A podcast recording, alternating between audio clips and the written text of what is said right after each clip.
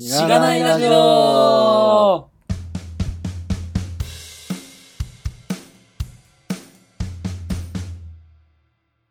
はようございます。おはようございます。おはようございます。本日もゲストの方をお迎えしてお送りしております。えー、2回目、2年、約2年ぶり2回目の登場になるかと思いますが、えー、VT りょうさんです。イェーイ。イェーイ。よろしくお願いします。お久しぶりですお久しぶりです。いや、お久しぶりですね。2年ですね。2018年の1月くらいに、突如 DM じゃないか、リプライか。リプライを送って出た以来はい。ですので、長い、長いですね。やっぱエンジニアの2年は長い。そうですよね。いろいろと変わったんじゃないかと思いますが、確かにね、当時まだね、そんなにしがないラジオ自体も、まあ、ぼちぼち我々が知らない人がゲストに出てくれたりする流れができてきたぐらいで、なんかうん今ほどいろんな人に入れたいです、出たいですみたいな。まあ今もそんなないですけど、なかった中すごい連絡をくださって、なんか謎のね、どこだっけ？17、17A ですよね。そうですね。いやもう2010なんそうですねか、子さん、子さんみたいな感じになって、あんまり聞かれなくなる 位置ですけど。そうですね。どっから掘るかによりますけどね。新しいリスナーさんがね。一から掘ってくれる人もなんかたまにはいるらしいんで。いやー無理すんなって感じですけど。80エピソード以上ありますからね。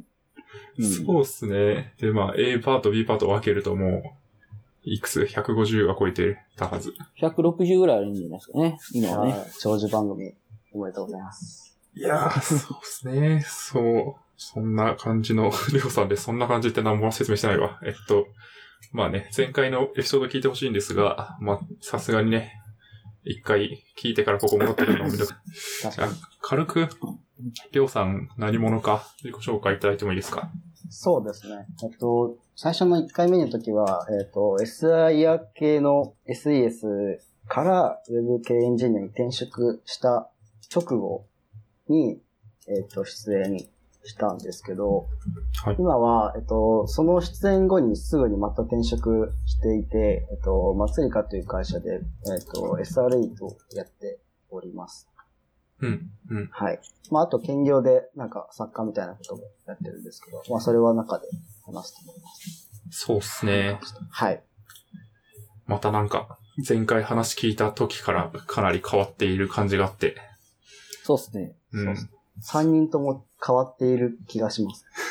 そうっすね。全然違う感じの。いや、間違いないっすね。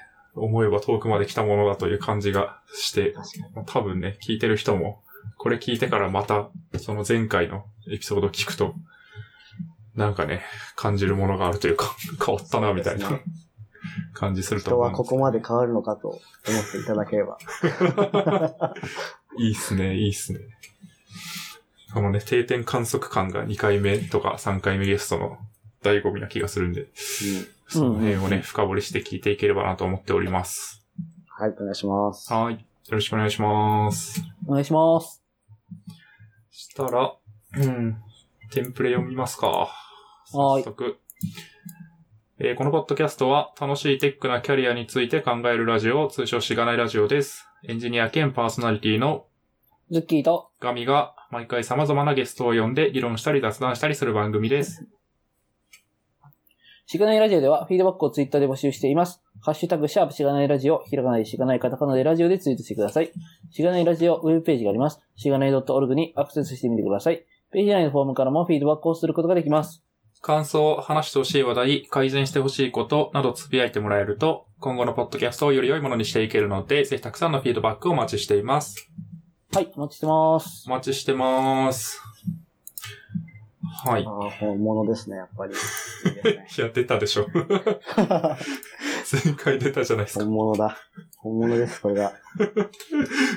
えー、なんか、あれっすね、収録前に話してましたけど、最近、どうですか？お仕事とか、リモート続いてると思うんですけど。そうですね。もともと、あ、祭りかっていう会社、五反田にあるスタートアップなんですけど、はい。もともと創業時からフルリモートとフルフレックスでやってる会社なので、もうなんか全然慣れたもんだなっていうか、業務に一切の滞りがなかったのはこのご時世ではすごかったなと思いましたね。いいっすねう。ん。もともとやってたが何かみたいな。うん。なんか営業さんもリモート慣れてたし、僕らも、へえー全然家でやってたし、すごいね。何にも変わらなかったですね。おー、いいっすね。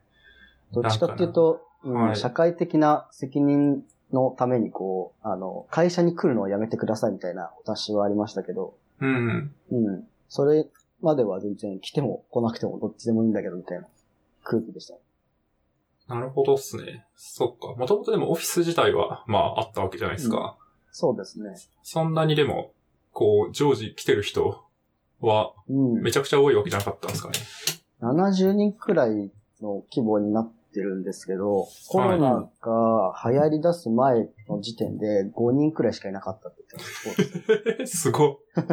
そんなにあ、そんなレベル？浸誰透してたんもいなですね。かったみたいで、で、結構自粛が流行っ、なんかなってからははいもう、えっ、と、経理とかね、そういう行かなきゃ、あの、書類がないとうん仕事できない人はちょろっと行って帰るとかは、あの、しなきゃいけないってあるんですけど、それ以外に一人も行かないおいう感じです。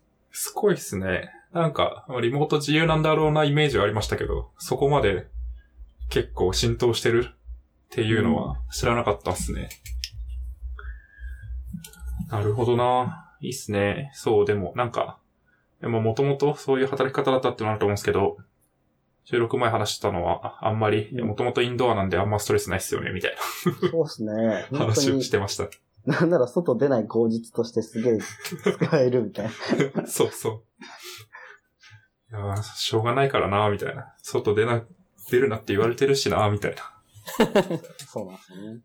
のはね、ありますよね。いや、僕も。え、なんか買い物行けなくて困るとかないっすか？ないか、それも。買い物あだけはやっぱり、あの、生きるために必要なんで、うん。それはもうしょうがないと思うんですけど、やっぱ外出るの自体が怖いっていう、なんとなく、あの、心配性なんで思っちゃうんですけど。うんい。や、そうですね。いや、僕もそう思います。その買い物も、そうですねあの、最、そう。結構いろいろひ必要な時期で、あーいろいろ、そうですね。そうなんですね。すごいゴニョゴニョしてちょっとるんですけど。深深くは聞かないですけど。まあ、ちょっともうちょっとね、もうちょっとこう公開には時間かかりそうですけどね。なるほど。情報、情報解禁には。まあ、買い物はね、不要不急の外出ではない。まあ、そうですね。緊急、緊急というか必要な外出だと思うんで。日用品ならそうじゃないですか。なんかそう割り切れるんですけどね。なかなかこう、ああ、なるほどね。日用品以外となると、うん。いいのかなと思いながら。確かに。いや、まあまあ、あの、我々気をつけてる方だと思いますけどね。仕事家でやってるだけ、うん。だいぶリスク低いし。まあ確かうん。なるほどな。まあ、そうっすね。に。いいっすね、でも。うん。疲れないのはいいっすね。僕でもちょっとだけ、そのあれっすよ、なんか飲み、飲み会とかが本当になくて、はい。ないですね。喋り、まあ、僕、ラジオがあるからギリギリあれですけど、うん。人と話さなくなったみたいな。人と話さなくなってちょっと辛いなと思いますよ。お人と話さなくなったけど、うん。まあ平気だわって感じです。いや、わかります。それならいいんですよ。それなら。今日久々にだからちゃんとはい。会話をするみたいな。外、うん外の人とね。そうですね。ちょ、ミーティングはね、結構あるからね。ミーティングがあるんで。うん。確かに。いや、まあでも、雑談したいみたいなのはありますけどね。あの、人によっては。僕そんなないですけど、雑談するために明示的になんか、時間取って、オンラインで、まあ、ズームみたいな立てて、やってる人とかも会社にはいますね。うん。うんうんうん。確かに、そのオンラインオフィスっていう概念はあるんですけど。うん。うん。もともと、なんか、やっぱり、オフラインのオフィスにも来てないのに、オンラインのオフィス入るかっていう問題があって、確かに。え、オンラあんまイン、り関係ない。オンラインオフィスっていうのは、なん、どういう、あれなんですか？概念？なん概念か、ハングアウト、あの、ズームだとホストがいないと立ち上がらないんで、ハングアウトのルームが常に、あの、リンクが置いてあるんですよ。あー、なるほどね。で、そこに入ると、まあ、入った人同士が、こう作業しながら喋ったりとかできるようにしてるんですけど、とはいほぼいないって言ってましたね。はい、入ると誰もいないって言ってました。なるほど。いや、まあね、会社全体っていう規模感だと結構難しいかなって気がしますよね。チームとかだとやってますけどね、うちも一部。そうですね。なんか、フルリモートだけじゃなくて、うちフルフレックスなんで、誰がいつ働いてるかって関与しないんですよね。うんうん。そう、だから誰が昼休みなのかとかもわからないし、そもそもこの時間に本当に働いてるかとか知らないんで、はい。そう、わからないんで、入ってもやっぱいないところが多いかなと思いました。うんうん。ん。確かに。いいっすね。はい。まあ、ちょっと近況っぽいところ入ろうかなと思って近況振ったんですが、ちょうど会社の話になんか絡んだので、よかったっすね。確かうん。改めてあれですかね。祭りかっていう会社で、まあ、祭りかっていう会社が何なのかっていう話と、まあ、どういうことしてるのかみたいなに。うん。ところを聞けると、くなんで、そうですね。いいかなと思うんですけど。まあなんか祭り家ってカタカナなんですけど、えっと、企業理念とか、あの、日本語に直すと、あの、お祭りの祭りって書くんですよ、本当に。はい。ね、うん。祭りに化けるっていう文字で祭り家をカタカナに変えてる会社名なんですけど、まあなんかこれ言うと、いや、お祭り好きなのみたいな、こう言われちゃうんですよ。なんか、ハッピーとか着てるんでしょみたいな。うん。言われるんですけど、えっと、お祭り僕は嫌いだし、お祭りもしてないんで、そこは違うっていう話は、いつもし ししてるんですけど、そうそう、なんか人が夢中になって、こう、我を忘れたりとか、飲食を忘れたりするような状態を、まあ、あの、創業者が、これは祭りかと呼ぼうみたいな、えー言い出したっていうのが始まりらしいので、まあ、それに関しては僕も、えっ、と、わかると。あの、夢中になって、あの、コードを書いてる時もあるし、本を書いたりとかする時もあるから、まあ、そういう状態を、なんだろう、いろんな人に、こう、伝えたりとか、祭り化してもらうためのプロダクトを、えっ、と、作っていきましょうねっていう意味で、あのうん、会社が成り立ってるんで、まあ、その理念はすごい、あ気持ちはわかるなと思って、うん。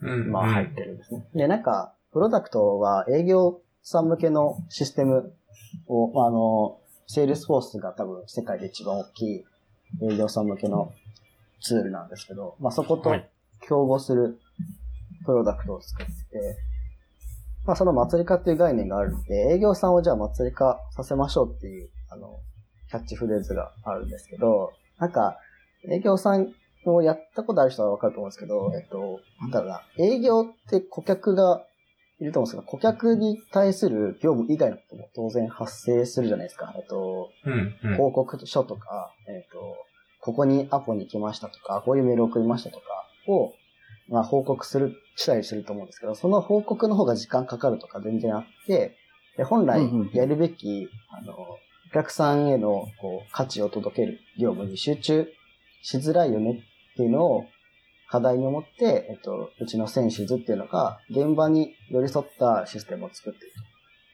うん。という意味で、えっと、営業をまあ追加するというプロダクトをみんなで作ってます。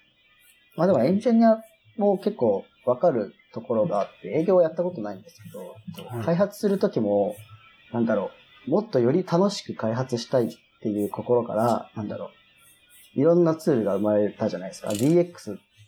向上させるためのツールとか考え方とか、あいろんなものが開発されてて、それと同じで営業さんも楽しく営業したい、した方がいいはずだし、もっと、こう、本来やるべきことに集中できるツールがあった方が、えーとより成果を出しやすいっていう考え方が結構、え営業になんだな、うん。はい。エンジニアというか IT 文化を取り込もうとしているのが、ううちのんプ。ロダクトって言った方がわかりやすいかな。いいっすね。いいっすね。B2B SARS ですね。そうですね。割とテックと、こう、はい。なんだろうな、営業さんとかと密に話したりして、いいとこは吸収させたいとか、伝播させたいとか、してるかなと思いますね。なるほどっすね。そう、なんか、いや、我々みんな B2B SARS 作ってる企業に来たなみたいな そうですね。感じが、そうしてて、とても面白いなってずっと思ってました。そうですね。流行り、流行り、流行りじゃないですか？3人とも B2B サースですね。確かうんそうなんですよね。流行りなのかわかんないですけど。なんか、世の、世の流行り。そうですね。いや、もうちょっと転職したっていうタイミング結構多分前になっちゃったと思うんですけど、うん。なんかこう、いろんな会社見ていく中で、なんかこう、祭り化にしたとか、なんかこう、選んだ理由みたいなのって、どの辺にあったんですか？あ、そうですね。もう最初、なんだろう、あの、スカウトみたいな形で声かけていただいて、なんかその当時も転職活動やってたんで何社か受けて、うん。やっぱりオファーをもらったりしてたんですけど、まあなんか、この会社だけ、やたら熱意がすごかったんですよ。へえ。へなんかえ。誘う、人を誘う時の、なんか、最大級の誘い方みたいな、なんとなくあああの、イメージあるじゃないですか。はい。うんなんかその上から3番目くらいの感じで来る、してたんですよ。どういうことだ？なんか、はい。その、面談した翌日に、えっと、なんだっけ、働いてるところまで、えっと、ランチ、私行くので、もう一回話できませんかみたいな話になって。まあで、なんか、社長とかがわざわざ来て、なんか、ランチしながら、なんか、誘ってくれたりとかして、なんか、そこまでしてくる会社はあんまり他はなかったんで、じゃあ、ぜひみたいな話に、だんだんこう、ね、恋、恋じゃないですけど、こう、言い寄られると、確かに、え、好きなのかな？みたいな。俺のこと好きなのかな？ってなって意識しちゃうみたいな。そうそうそうそう。でやっぱり最後までね、あの、待たしたんですよ。あの、内定をもらってから。うん他の終わ終わってから考えていいですかって待たしたんですけど、いや、全然待つから、あの、連絡ちょうだいみたいな感じだったんはい。で。うん。なんか、そういう、そういうのもいいよね。いいですねって感じ。うん待たしちゃった分ね、なんか、やっぱ好きなのかな、みたいな。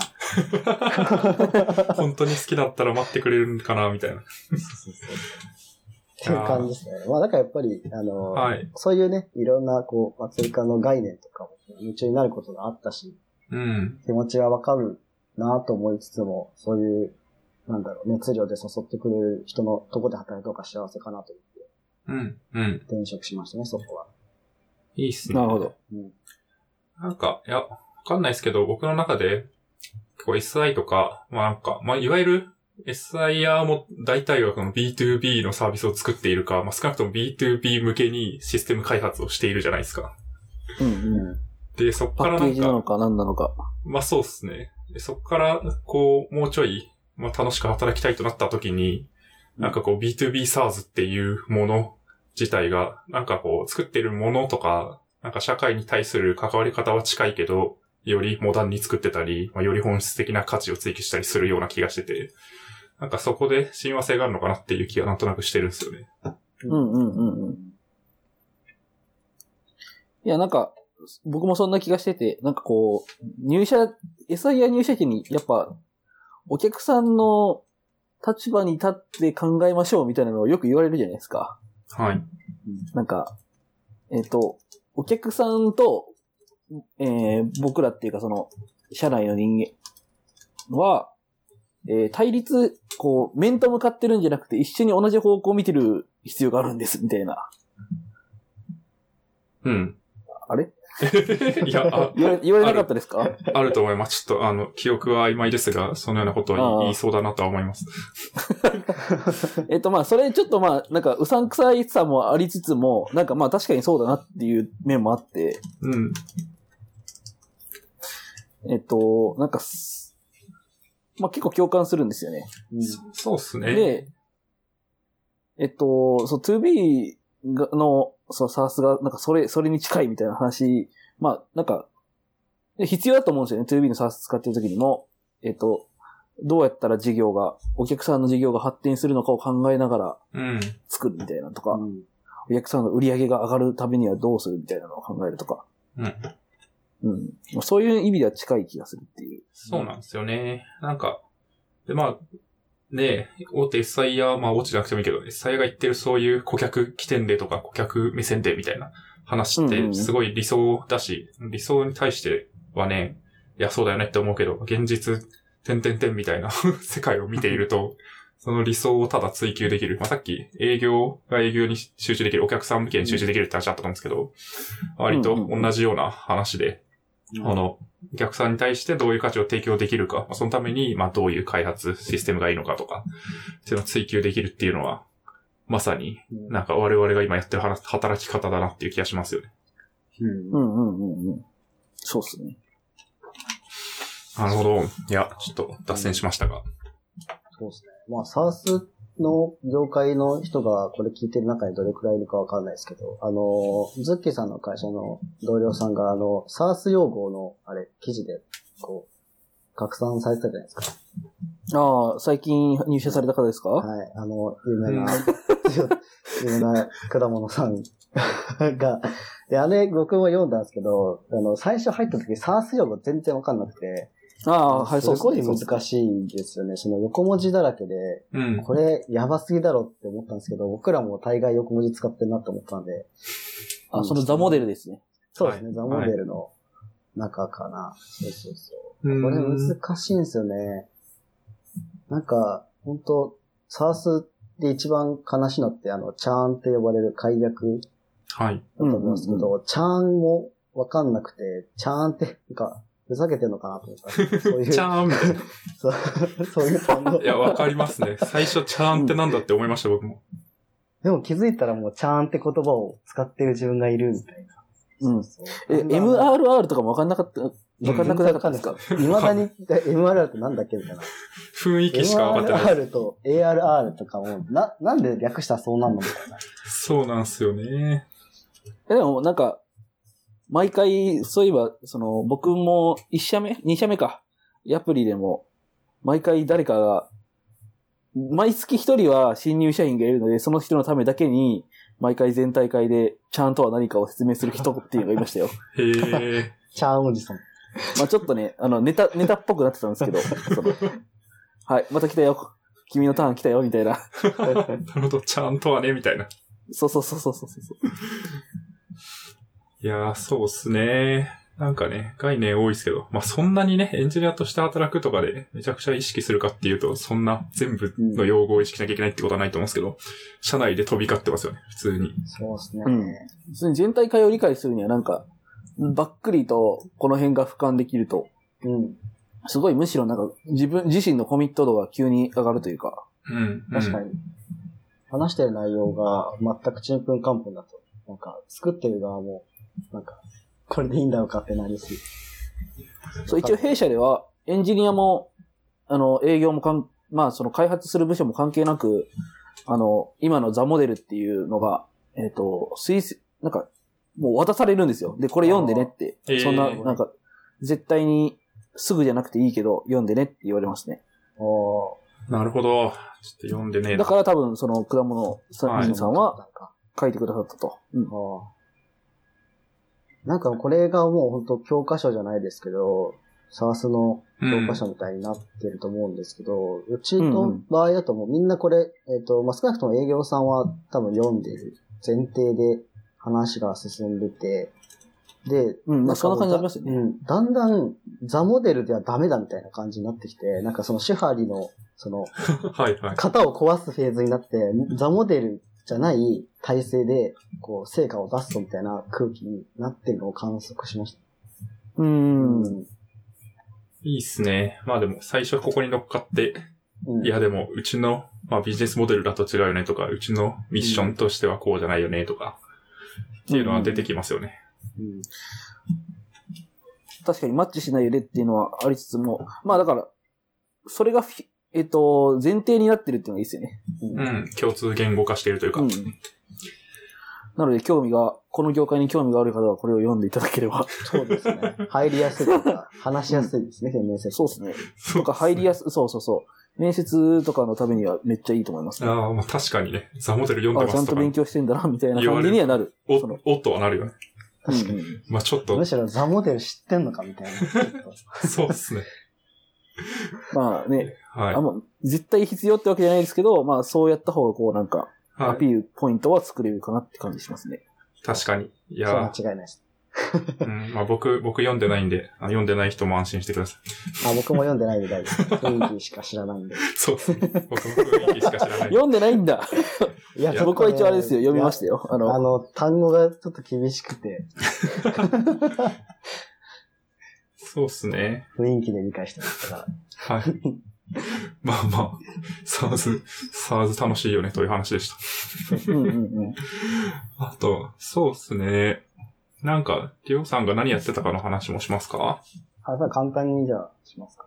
はい。なんか、2018年の5月ぐらいから、えっと、入社、松井会に入社してて、もうちょうど2年くらい経つ頃なんですけど、2018年に、えっと、まあ誘われて入った時は、えっと、なんか SRE チームとかじゃなくて、そもそもその AWS とかを触る人が、えっと、一人もいなかったんで、基本は僕がなんか淡々と、なんか迫り来るタスクをこう、こなすだけの、なんか、おじさんになってましたけど、はい。途中からなんかあの、うちの Ruby on Rails とかで開発してるんですけど、Ruby on Rails の開発にもちょ、ちょっとこう、なんか、体験版じゃないですけど、さって入って、あの、開発させてもらったりとかしてて、で、フロントが今ちょっと違うんですけど、当時 AngularJS でやってて、まあ今もちょっと残ってるんですけど、AngularJS のしかもあの、1系のはい。そうですね。AngularJS っていうと 1K ですよね。アンギュラーじゃなくて、アンギュラー JS の、うんちょっと、あの、考古学が必要なタイプの やつで、あの、僕その当時、あの、JavaScript とかあんまりわかんないけど、とりあえずその、開発をしなきゃってことで、アンギュラー JS をやったんですけど、なんか、史上最速で習得を諦めましたね、なんか。なんか、わからなすぎて、アンギュラー JS。なるほど。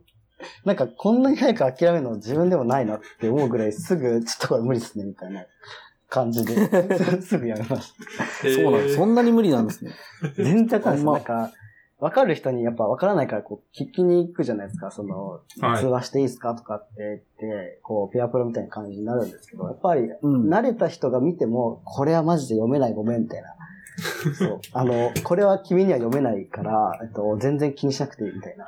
通に収められるなるほど。え、それは、な、何が問題なんですか ?AngularJS が問題なのか、書き方が問題なのか、Java、JavaScript じゃないけど。そううん。両方あると思います。なんかあの、当時その創業時からバーってこう、機能を作るときってスピードを意識して作るじゃないですか、大体はいスタートアップって。うんそのスピードがこう、あだになっちゃってて、うん。もう、あの、まあ、本当にこう、これネガティブキャンペーンとかじゃなくて、あの、当然ある話じゃないですか。あの、技術的負債みたいな。そうですね。はいはいはいそう。そうそう。あると思います。そういうところがやっぱ残っちゃって、で、それを初心者が読み解こうとすると、あの、本当に何もわかんない。なんか、ヘブライ語読んでるみたいな感じ。何一つわからなくて、そう。それで、なんかね、クロートの人も、ちょっと時間かかったりとかしてて、ちょ、ちょっと待ってみたいな。まあ、ありますよね。そう。もう忘れちゃうしね、なんかそれもね、書いた人だとしてね。まあ、レールズとかでも結構なりますけどね。うん、そうですね。うん、何やってもそうなんですけど、やっうんぱ諦める言語と諦めない言語とかちょっとあるかなと思ってて。うん、うん。まあ、確かに、そう今習得すべきかみたいな問題もありますしね。アンギュラー JS、今、マジでやってなんか、得あんのかなみたいな。確かに。そうっすね。そう。で今はリアクトとかうんが入ってきてるんで、うんちょっとモダンになってますけど。はい、はい。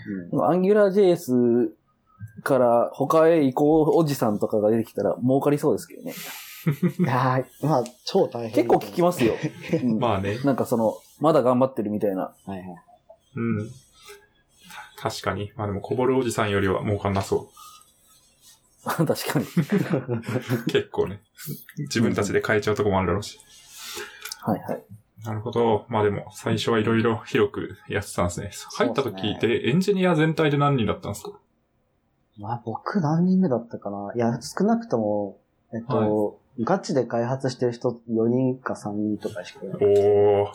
で、あと全部なんか全て兼任なんですよ、基本は。バックエンドとかフロントか関係なくて、迫り来るタスクを、すべなんか全員でなんか突撃して直すみたいなことやってましたけど、当時は。いいっすね。そういう感じですよね。チームとかじゃなく、もうエンジニアチームっていう全体しかなくて。そう。まあそれでな名残でね、僕もいろんなのに挑戦させてもらったっていううん。まあなんか、いいっすねその、うん、AWS 触るのにもアプリケーションのことわかんないと、うんなんか難しいでしょみたいな話なんで。うん。うん。まあまあ、その流れで、え僕もあの、アプリケーションの方に関わりたくて転職したので、願ったり叶ったりですとか言って、うん。いろいろやらせてもらって、うん、まあでも2018年のこの体験でやっぱちょっとフロントエンドになるのは無理だなって思いました。ちょっとね、まあ、最、最初に見たものが悪かった説はありますが、うん。そう、まあ自分で書くのは楽しいのになって思いました。挫折、フロントエンド挫折をねしてしまったと。なるほどな、うん。まあでも翌年の2019年から、あの、ガラッと、なんだろう、体制というか変わって、うん。はい。なんか、もう一人、2019年4月に、えっと、インフラエンジニアの人が転職をしてきて、えっと、ついに二人体制に 2019年にななって、はい。うんうん。で、当時、あの、なんだろう、サーバーのセットアップとか、えっと、デプロイとかを、えっと AWS の OpsWorks っていう、あの、なんだろうな、シェフとかで、こう、管理されてて、プロビジョニングとかデプロイとか、うん全部やってくれる、あの、ちょっと古い、ちょっと古い、あの、AWS のリソースのサービスがあるんですけど、それで管理してたやつを、えっと、Kubernetes に刷新しましょうみたいなうん。話になって、2019年はもう完全に1年間、うん、全部じゃないですけど、まあ、半年くらいは Kubernetes の移行プロジェクトでずーっと開発してましたね。おー、すごい。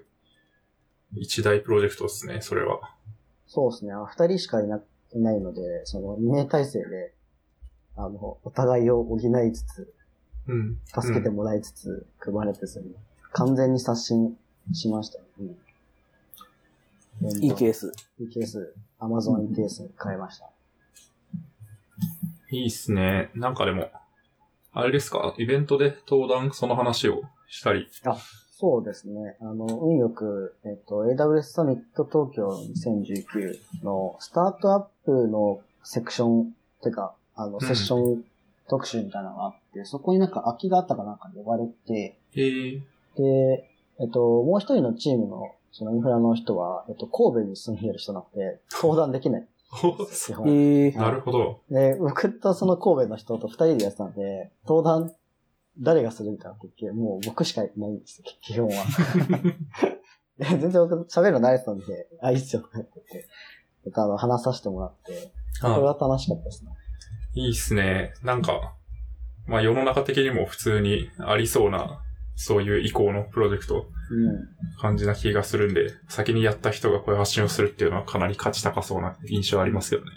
うんうんそうですね。登壇内容は、あの、開発環境を、なんだろう、あの、デブ環境を社内パースにしちゃえみたいな話をしてしました。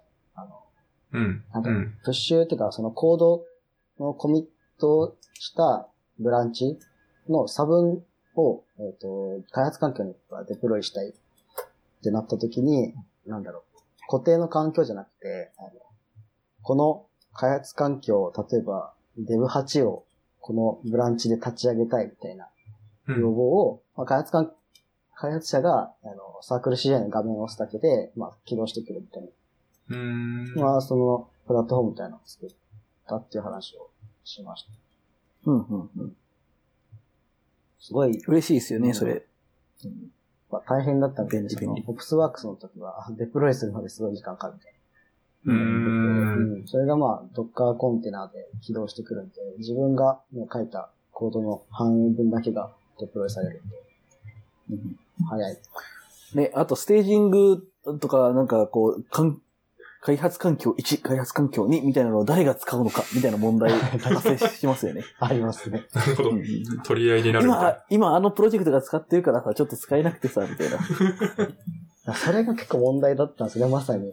な。へえ。うんうんそうそうそういや、まあ、よくある話かなと思いますね。そうそうそううちはでもそれスラックの、なんかあの、なんだ、スラックボットで、あの、スラッシュデブってやつと、あの、誰が使ってるかとか、この環境起動してるとかがわかるようになってます。うんうんうんそうそう。まあ、なんかもうそれが、こう、ね、それをスプレッドシートで管理して、そのスプレッドシートを呼びに行くみたいな、スラックボットがね。で、そうするとこう、ね、あの、今誰が作ってるよっていうのを表示してくれるみたいなのをよく作りがちなんですけど、いや、むしろもうなんかそういうパースみたいな方にして、まあ、チャットオプスなのか、サークル CI のそういう画面からなのかで、ポチポチポチポチでやると、自分専用の環境が立ち上がるみたいな方がうん、こう、なんか、ナウイというか。うんうんうん。そうですね。なんかほん、なんか理想は無限ステージング環境を作りたいんですよ。あの、うん本当にいいっすね Dev100 まで、そうっすあの、勝手にできる、押したばできるっていうのが良かったんですけど、あどうしてもなんか FQDN に、ドメインにこう依存してるやつとかは、あの、うまくいかなくて、そう、時間ないからとりあえず、決め打ちで8個までとか、まあ10個までとか、うんうんいや、そうで。すね。まあまあまあ。そのくらいあれば、十分な気が全し然ます、平気だと思う。確かに。スタートアップ文脈で言うと。いやー、いいっすね、いいっすね。うん。SRE、職種的にはもう SRE っていう名乗ってる感じなんですか？2019年そのプロジェクトの時は、はい。基盤チームって名乗ってたんですけど、2020年、今年からはちゃんと SRE チームって名前にして、えっと、うんなんだろう、あるべき姿に持っていこうとしてます。今3人でやってるんですけど、おまた一人増えたって感じですね。去年の、えっと、その基盤刷新した僕と、えっと、インフラの人と、プラスバックエンドのエンジニアを取り込み。SRE チームにしました。なるほど。いいっすね。やっぱなんか動き方変わるものなんですか？僕もなんか SRE という概念は知ってるんですけど、なんか SRE としての理想が何で、なんかどういう動き方に変えていかなきゃいけないのかみたいなのをあんまちゃんと理解してないと思う思うんですけど。そうそうそう。うん。僕もね、あの、今の会社に入って初めて SRE っていう人が社内にいる環境になったんですけど、うんなんか SRE の人は、なんかインフラみたいなイメージがあって、うん。なんかそこと、なんかそのね、なんか、なんていう名前だったか、ちょっと覚えて、ちゃんと覚えてないんですけど、最近できた、なんかこう、開発環境を整えるチームみたいなのがあって、お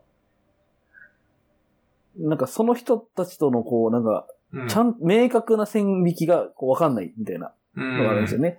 その、例えばサークル CI からポチポチってやると立ち上がるみたいなやつ、はいそのツールは SRE の人なのか、それとも開発者の、うん。えっ、と、体験を良くする方のチームなのかみたいなんで言うと、おそらく体験を良くする方のチームなのかなって思ってうん。いたりするんですけど、そういうとこは SRE がやって、まあ昔からやってるからやってたりとかするのかなみたいなのが、こう、微妙で、なるほど。うん。なんかそれってあんのかなみたいな。それとも、それは結局決まんないもので、あの、ぐチームによるし、開発者、あの、プロジェクトによるし、会社によるし、うん。君の問題だよっていう話なのかっていうと。うん、そうですね。かい、なんだろう。うちの、そのなんかやっぱ前提として会社の課題が、なんか、三者三様あって、そこの課題によって全然あり方が変わってくると思うんですよ。だから、うんガミさんの SR、会社のうん SR チームと、ズッキーさんのいる SR チームと、うちの SR チームって、それぞれの課題解決のベースが違うから、開発者の体験を上げることで、なんだろう、開発スピードが上がるんだったら、えっと、結果的に SRE としての役割を果たしてる。うん。ああ、なるほど。サイトの信頼性を担保できると。リリースの速度が上がれば、えっと、成長するじゃないですか、事業が。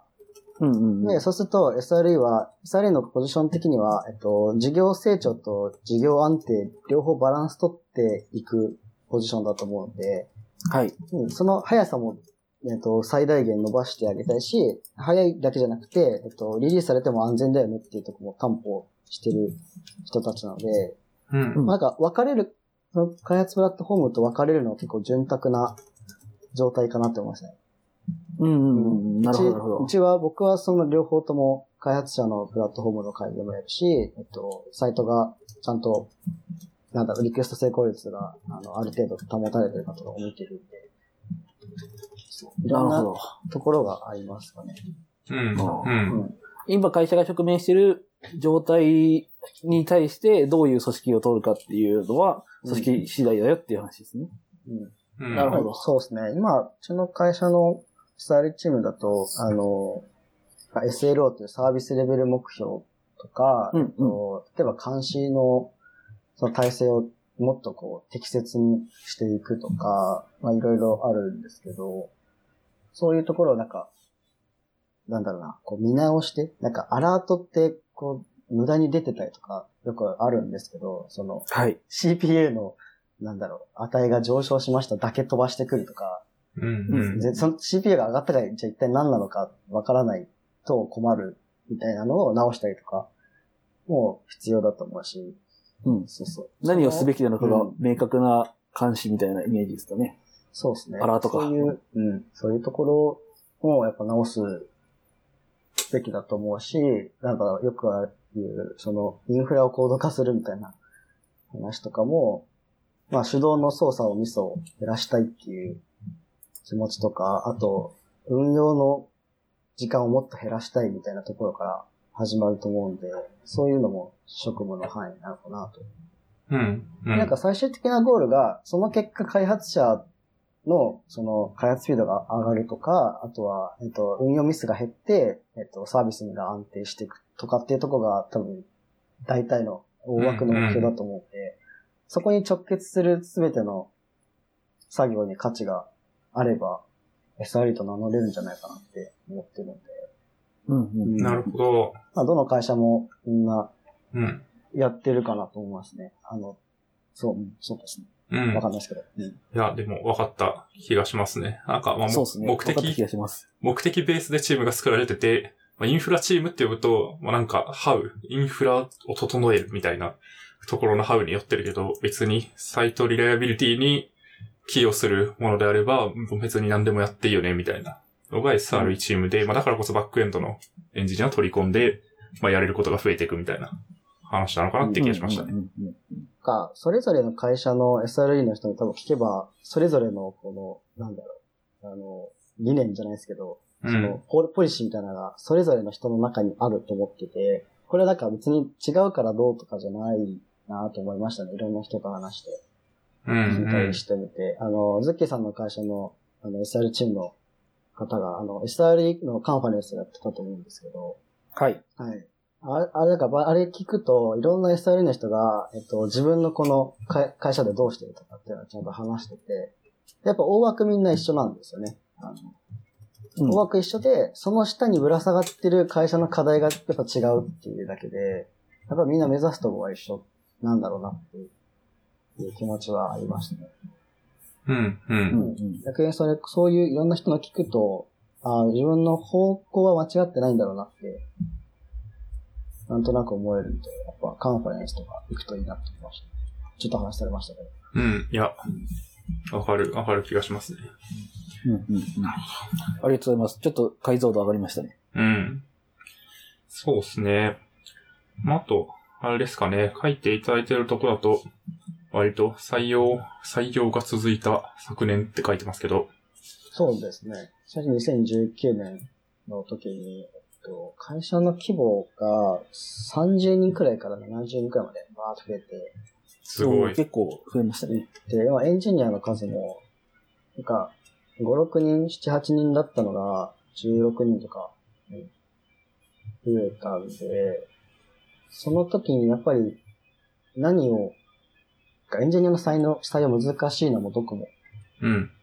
そうだと思うんで、まあ僕がなんか採用ライティングみたいな、コンテンツライティングをしたのが結構読まれて、うんうん。うん、その結果、あ、これ読んできましたみたいな人が、ちらほらいて、いや、かエンジニアが書くと、それなりの説得力が出るみたいなのを学びましたね。うーん。これ、説得力っていうか、これただ単に本当に面白い記事なんで。あのー、あれですよね。リモート飲み会の記事ですよね。しかも、コロナに完全に先が来てますね。そうですね。2018年6月13日に書いてある。そう、リモート飲み会をしてみましょうみたいな。あんまり全然流行ってなかったのかなその当時は。うん確かに。うんとか、あと、ちゃんとリモートしてますよっていうのを分かるように、一週間同じ場所から同じ時間に写真撮って、本当に人がいないみたいなのをお定点ー。観測させる記事を書いたんですけど、それが一番読まれて、うんマジでや、なんかそれを見て、なんで、その人もやっぱ遠方から、えっと、仕事を探してた人で、えっと、何社かやっぱリモートできる会社をあの、さ就職活動してたらしいんですけど、ちゃんとこう実績としてやってるのはうちだけだったみたいで、う。うんん。ううん。ん。それを見てやっぱり、あ本当にやってて、かつ浸透してるところに行きたいって言ってくれてやっぱ入ってる人とかもいたんで、うん。うん。うん、書くの大事だなと。これですね。どうせリモートワーク OK ってパフォーマンスで言ってるんでしょうっていうやつですか。お前それマスリカでも同じこと言えんのっていう記事です。いや、もうタイトルでね、成功してますよ。うん。そう、やっぱ当時人が異常に少なかったんで、書く人僕しかいなくて、好き勝手に書かせてもらってて、検閲入ってないんですよ、やっぱり。検閲？いいっすね。なんかね、検閲なんで、めちゃくちはゃ書き方して、結局一番読まれるっていう。いやー、うんそれがね、いいですよね。なんか、生感あるというか、うちの会社の会社ブログ、もう昔の記事とか見るとすげえふざけてますからね。いやー、いいっすね、いいっすね。なそうんそうか、ちょっとふざけちゃいますよね。そうっすね。いやー、まあ、ね、人が少ないからやっぱふざけやすいというか、はい。なんかね、ドメイン、その、ステージングみたいなサブドメインあるじゃないですか。うん、うん。うん。あれも、なんかやっぱ創業当初めちゃくちゃふざけてたみたいで、なんか、僕が入った段階でも、これなんすかみたいなドメインがの 残ってたりして、なんか、はいサブドメインのに、なんか、のほにゃららかわいいドット祭りかドットコムみたいな、かわいいって日本語で書いてあって、目がつか、かカタカナでかわいいってある。これ何のサーバーですか？みたいな。それは多分 API みたいな。なるほど。コードネームでふざけがち。そうそうそうそれ残っちゃってたんで、それも全部刷新したいう。いいっすね。いやー、なんかね、ふざけ、ふざけてるって言うと仕事真面目にやってないんですかみたいになんか一般的に捉えられそうですけど、うん。なんかね、そういう楽しくやれるところは別に楽しくやって、それでパフォーマンス上がったり、モチベ上がったりするんだったら、ええやんみたいなのはね、うんいいカルチャーですよね。そうですね。今はできないだろうな、規模が。いや 規模が大きくなるとね、こー、そうっすね。いや、まあやっていきたいと思いつつね、難しくなってきますが、そうっ確かに。う、うん。確かに。なんかでも、こう、ライティングとかを、もう普通なんか、めんどくさがあるじゃないですか、多くの人って。うん文章を書くの大変だし、なんか、効果出るかもわかんないのに、なんかこう、これ書かなきゃいけないんすかみたいな、なりがちだと思うんですけど、なんか量産的にこういうのを書いてみようって思ったりしたのってなんかあるんですか？理由というか。あ、そうですね。なんかもともとやっぱり最初にこう、ウェブ系エンジニアに転職した後に、なんか新しいことを始めようって思って始めたのブログだったんですけど、はい。このブログがやっぱりこう読まれる、あそれこそ SIR の SS から転職しましたみたいな、うん。あの、エントリーを書いて、まあ、ブックマークがついたりとかしたんで、まあ、書くことで得られる反応みたいなのを知ってたので、うん。まあ、とにかく書いて出しとくみたいなことに、だこと自体に価値を感じてたので、もうどんどん書いちゃって、反応は後にして、もうか書くものは書く。で、うん書いて出したこと自体にも満足できるし、読まれたら読まれたでまた楽しいし、みたいなのでやってたかなと思います。か書くの全うん然辛くないです。いいっすねう。ん。うん。なんか、まあ、そこも結構エンジニアカルチャーで、まあ、なんかわかんないですけど、営業の人で個人でブログ書いてますとか、営業のノウハウを発信してますみたいな人ってあんまいないじゃないですか。確かに一般的には少ないのかそうっすね。いや、まあ、い多くはないですよね。いいらっしゃるけど。そう、うん結構どの会社の人もやってるみたいな印象はなくて、まあ、多分一部すげえやってる人はすげえやってると思うんですけど、なんかエンジニアとかって、まあ、まずブログは書いてますね、みたいな人ってめちゃくちゃ多いと思うんで、そういうテキスト文化慣れというか、インターネット上に自分の文章を吐き出して反響を得るみたいなな。話っていうのはね、そもそも文化として慣れてるっていうのはありそうですけど。うんまあね。徐々に増えてきたかな。まあ僕の観測範囲であれなんです狭いんですけど、うん徐々に営業さんとか、マーケティングの人とかも、はい。やっぱノートを使ったりとか。いやそうノートでかいっすよね。そうなんですよ。うんうん。で増えたなって、うちの会社やっぱ営業の会社なので、営業さん発信してるんですよね。うん、確かに。うんうん。で、他の人やっぱ今言った通りやらないので、やるだけで目立つんですよね、もうん。う。そうで、なんか、やっぱツイッターとかで有名人になってて、はい。なんか、せ本物だみたいなツイートがこう出てきて、なんか、スター、スターを見やすいな、その、はい。ブルーオーシャンは。いや、いいっすね。だからね、そういう、みんなやれば無双できるのにみたいな。うんやらないだけでもったいないって思うけど。まあね、難しいところありますよね。そのお客さんの話をしないっていうのがあるから。まあね、それは、抽象化する人のが、やっぱ書きやすいというか、うまいですよね。うん、自分うん。の概念にも当てはめられるように書ける人は、やっぱ売れうんますよね。そうっすね。そこが難しいし、そこ慣れてないとむずい気がするっていう感じですかね。うんエンジニアだとなんか抽象化慣れしてるっていうのもあるような気はします。うん。なるほどな。いやでも、あれっすよね。なんかブログ書くの苦じゃないですって言ってたのはすげえなって思いました。人によりきですね。すごい。いや、そう。全然ね、いや、文章を書くのマジ辛いなって思いながらいつも書いてますから、僕は。ああ、なるほどな。なんかブログ書くのって、なんか文章、まあ文章はいいんですけど、なんかどちらかというとこう、なんか技術的な話だとこう、ちゃんとエビデンス残して、スクショ取ってみたいなのがうん。大変ですね。で、あーそれは後にしようって言ってたらいつの間にかこう、お蔵入りしてるみたいなのが、しょっちゅうありますね。ああ、僕エビデンス取りながら進めますね。なんか、ブログにするしない関係なく取って進めるんで、うん。なんか、後々なって、ここれ書けんじゃんみたいなのは書きますけど、ああ、いや、そういうのいいっすよね。うん。なんかお蔵乗っちゃうと急にやんなくなっちゃうんですよね。確かに。明日はもうね、ないっすね。うん。確かに、その場で書かないと。なるほど。いや、いいっすね。うんうん最近なんか手順書みたいなのも、ブログにして貼っちゃいますね。手順書。あーなるほどねそううん。抽象化しちゃうので、どうせ手順書もね。だから、ブログでいいじゃんみたいな。自分のブログに書いて、社内に共有して、これを見てやってくださいみたいな。あ、でもありますよね。あります、あります。あります？なるほど。うん確かに。かありますっていうか、まあ、あ僕あんまないけど、なんかやってる人は多いっすね。はい。まあまあ、確かに。パブリックに出せるものは出してこうっていうのをね。そうそうそう。こんな感じで作ってるからこれ見てくれよなっつって言われて、あ、うんあなたのブログじゃないですかっていうやつは。まあ確かに、あるか。そうっすね。社内のなんか、インフラ構成とかも、一部記事になってるやつがあって、なんかこの入、うん新入社員とかにこのブログ記事をまず読みますみたいなうんのがあったりはしますね。確かに。なるほどね。いや、そうっすね。そんな感じですかね。そうですね。もうなんか、うん。いや、転職してからの話になってます。転職していろんなことがありましたの話になってる気がしますが。いや、そうそう。こっちのブログもね話をね、し一てみ、していきたいいやいや、ですけど。ち違います。切切らなくていいです。いや、そう。こっち側の話にシフトしようかなと思いながら、そうですね。徐々にやってましたが、そう。結構そう、仕事以外にもういろんな活動をされてたっていうのが書いてあって、マジでいろいろやってんなっていう感じなんですけど、うん。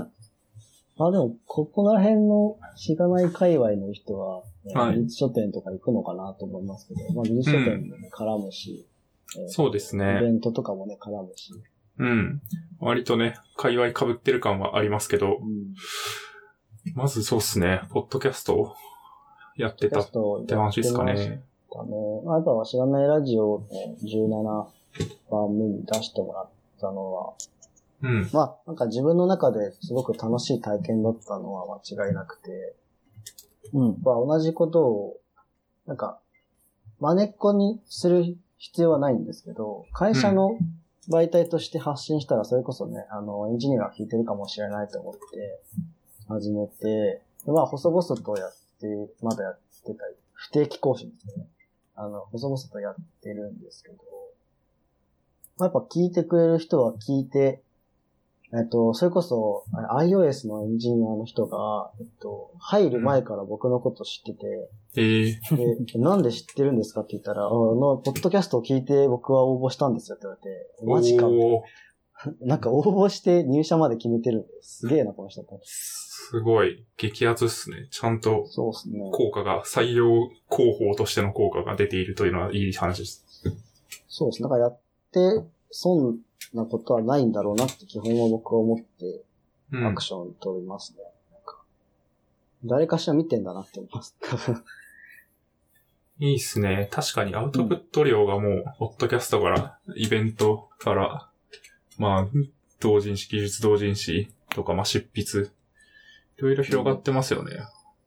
リファラルで採用を、あの、まあ、フォルテさんっていう方を、うん。まあ、一部界隈では多分知ってる方もいると思うんですけど、その方がやっぱり聞い聞いたりとか僕と話したりして楽しそうなので、なんか話聞かせてほしくれないかみたいな話でうん。始まったんですけど、フォルテさんとの出会いは技術書店の、えっと、僕の本を買ってくれたみたいな関係図だったんで、はい。本を書いたことで知り合いになってるんで、う。うんん。うん。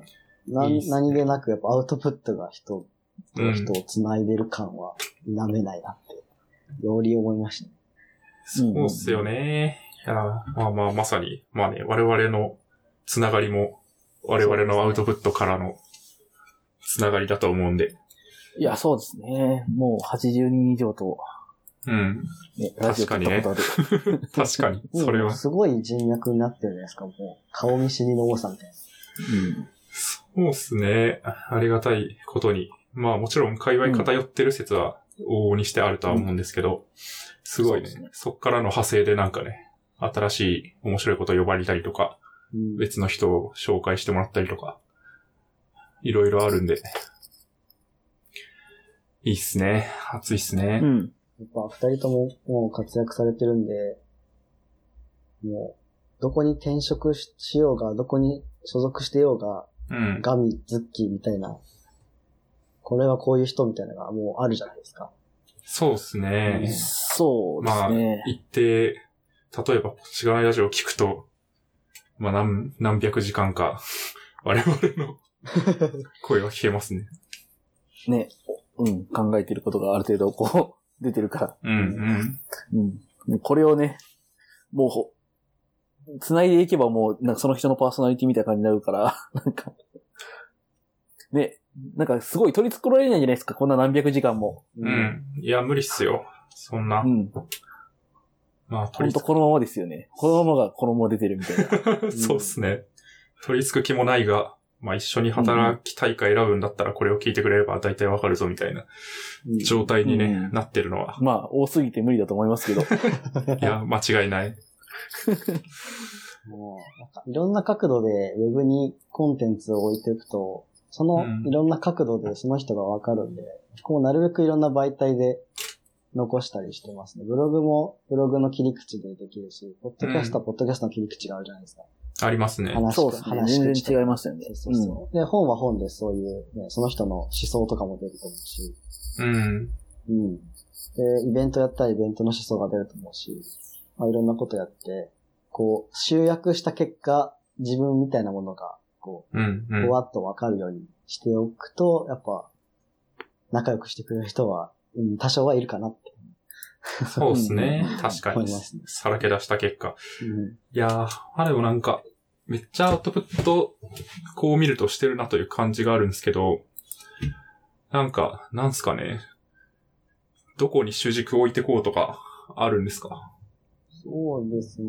なんかやっぱ、2018年、その、しがないラジオの前回出てから、今日くらいまで、なんか、やってきたことは、その、ポッドキャスト、イベントを主催する、イベントに登壇する、うんえっと、コミュニティ、なんかまあ、サークルみたいなうん。団体に入る。で、そこの団体で、まあ、技術同人誌を書いたりとか、で、あと一人でも技術同人誌を書いたりとかして、まあ、まあいろんな、要はいろんなことやったんですけど、うん。今ほとんどは、その参加したコミュニティの中で、まあ、お互いをこう刺激し合うことと、まあ、あとは、もうほほぼ本書いてますね、ずっと。うーん。うん同人誌の出執筆がこう商業誌になったりとか、ありがたいことになったりとかしてて、ええそれが多いので、締め切りがないんですけど、締め切りがないことで余計にこう、だらだら書き続けることになってしまってて、はい。そうそう。そだなんか、体感ずっと書いてんなっていう感じ。常に頭の中に。頭の中にあの本を書いているっていう状態が保存されている。そう。そうですね。あ、でもなんか、別にそれだけじゃなく、なんか、Ruby とかも、全然書い書いたりとか、書いて遊んだりとかしてるんで、全部本に振り切ってるわけじゃないんですけど、うんほとんどなんか、5対5ぐらいで技術と、その本の書くのにこう、ぶった切っては すごい。共存してるみたいな感じになってて。うんうんう。うんんいいっすね。うんその掛け算なかなかないっすね。うんうん。本、え、だ本って言ってもだって技、同人、技術書だけじゃないってことですもんね。技術書だけじゃないのも書いてますね。なんか今、脚本家教室とかにも参加してるんですけど、まあコロナでちょっと中断中なんですけども、ええ脚本家教室でやっぱ自分の執筆に活かせないかなと思って、ははあはあ。は入ったりとかしてて、僕の、えーあそう、岸本た、くさん、あ配給とかの脚本書いてはい。あうさぎドロップとかあ、ですよ、ね。そうそうそうそう、サギドロップとか、僕だけがいない街とかへえ。すごい。の、アニメの？の脚本家すごい。の人が、なんか普通に募集してて、スクール、へえ。スクールって言うとちょっといかがわしいんで、脚本教室って名前しますけど。うん。そうそう。やっぱ本人に会って喋ったんですけど、なんかすげえ面白い人でしたね。うん。うん。すごい。ガチの人じゃないですか。ガチの脚本家じゃないですか。いや、本当に本当に。ガチガチですね。アニメの業界の人なんですよね、要要するに。そのアニメ脚本家なんで、アニメ業界の話が入っ聞けるわけですよ。確かに。でめっちゃいいっすね。そう、白箱好きなんで、舞茸しめじさんみたいなもんですよね。そうですね。そう、でもやっぱね、ほ本物の、なんだろう、リアルで聞くと、マジできついんだなって思いました。その業界の金銭事情というか。うーん。そうそう。なるほど。業界人だ。すご。ええいやでも、すごいですね。脚本家教室参加するっていうの、初めて聞きましたもん。知り合いが。う んその思い切りというか、え、な、どういうことするんですかとか、聞いて言えるんですか？あ、なんか、いいなんか資料とかもなくて、その、はい本当に、事前に課題が出されてて、えーこれをやってきてくださいみたいな。あの、その当日え、までなんかココーヒーで何個シチュエーションを思い出すみたいなやつ。白箱やん。そうそうそう。なんか自分が書きたい、あのー物語があるんだったら、それの、なんか、あのーログラインっつって、一行で物語を説明するのをログラインって言うんですけど、そのログラインを書いてきてください。だけだ、渡されてて、でそのログライン書いてきたやつを公表してくれるんですよ。評価。ええめっちゃいいっすえね。ーそう。で、めっちゃいいけどめっちゃ怖いな。そう。結構ね、ボロクソは言わないんですけど、うん。普通に僕、言ってること意味わかんないのが多いらしくて、通常の状態で。ほう。ああ。そう、いや、わかんないからもう一回言ってくれるみたいな。やばい。仕事みたいですね。いや、でも全然こう、話が面白い人なんで、全然気にならないですって言われてる。へえ。ええいいっすね。それこそ技術者っぽい感じがしましたね。あの、うん作家の本能で脚本をしてないって本人がはっきり言ってて、おー、なるほど。技術を、えっと、身につけた結果、あの、僕は書きたいものがないけど、その方に当てはめて構成したら、お仕事がもらえるようになったみたいな。技術者っぽいな脚本、確かにそっか。もともとその、そういうストーリーがあって、それをいい感じにこそうそうう、ちゃんとうまく進めるための脚本ですもんね。そうそうそうそう。ええ、なるほど。ロジックがあったり、まあ、テクニックがあったりするわけですね。脚本を作るっていうことに対して。そうそうそう。だからやっぱり、そういう技術者っぽい話を聞くとテンションは上がりますね。ど、どの、どの分野にだとしても。うん。うん。確かに。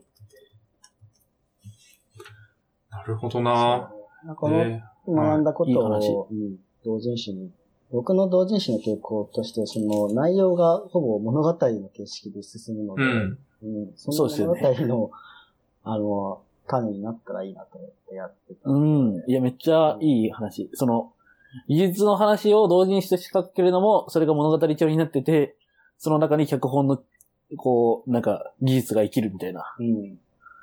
なんかめちゃくちゃ掛け算してますね。なんか、そういう意味では。うん。すごい面白いですね。確かに、その掛け算はなんか新しい切り口っすね。こう、うん。漫画描ける技術みたいなのはね、まあ結構ゲスト出ていただいたミトガさんとか、夏代さんとかもね、ヒロさんとかもそうですけど、こういう物語、まあ改善ジャーニーとかはね、結構近いですけど、うんやっぱわかりやすいっすあと、よね。結城博さんとか、あーそうですね。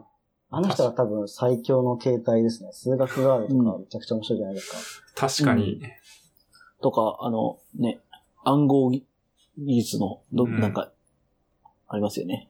名前ちょっとどうされしちゃいましたけど。うん、ありますね。ちょこちょこ、確かに。やっぱね、理解しやすくするための、うん。なんだ、まあストーリーだったり、巻きさせない工夫とか、うん。そういうのがね、あるだけで、伝わりやすくなったりしますもんね。